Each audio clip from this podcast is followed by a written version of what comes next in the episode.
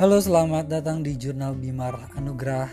Di sini aku mau bercerita tentang perjalanan hidup aku sampai dengan saat ini karena aku yakin dengan bercerita aku bisa mengabadikan segala momen yang terjadi dalam hidup ini baik itu senang, sedih, marah, kesal, jengkel, semuanya bisa diabadikan dan kita akan bisa membuka kembali cerita-cerita tersebut di masa yang akan datang dan akan menjadi pelajaran untuk menjadi lebih baik lagi.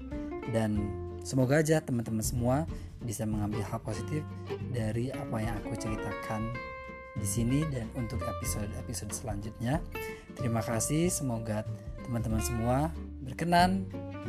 Sampai jumpa di episode selanjutnya Jurnal Bimar Anugerah.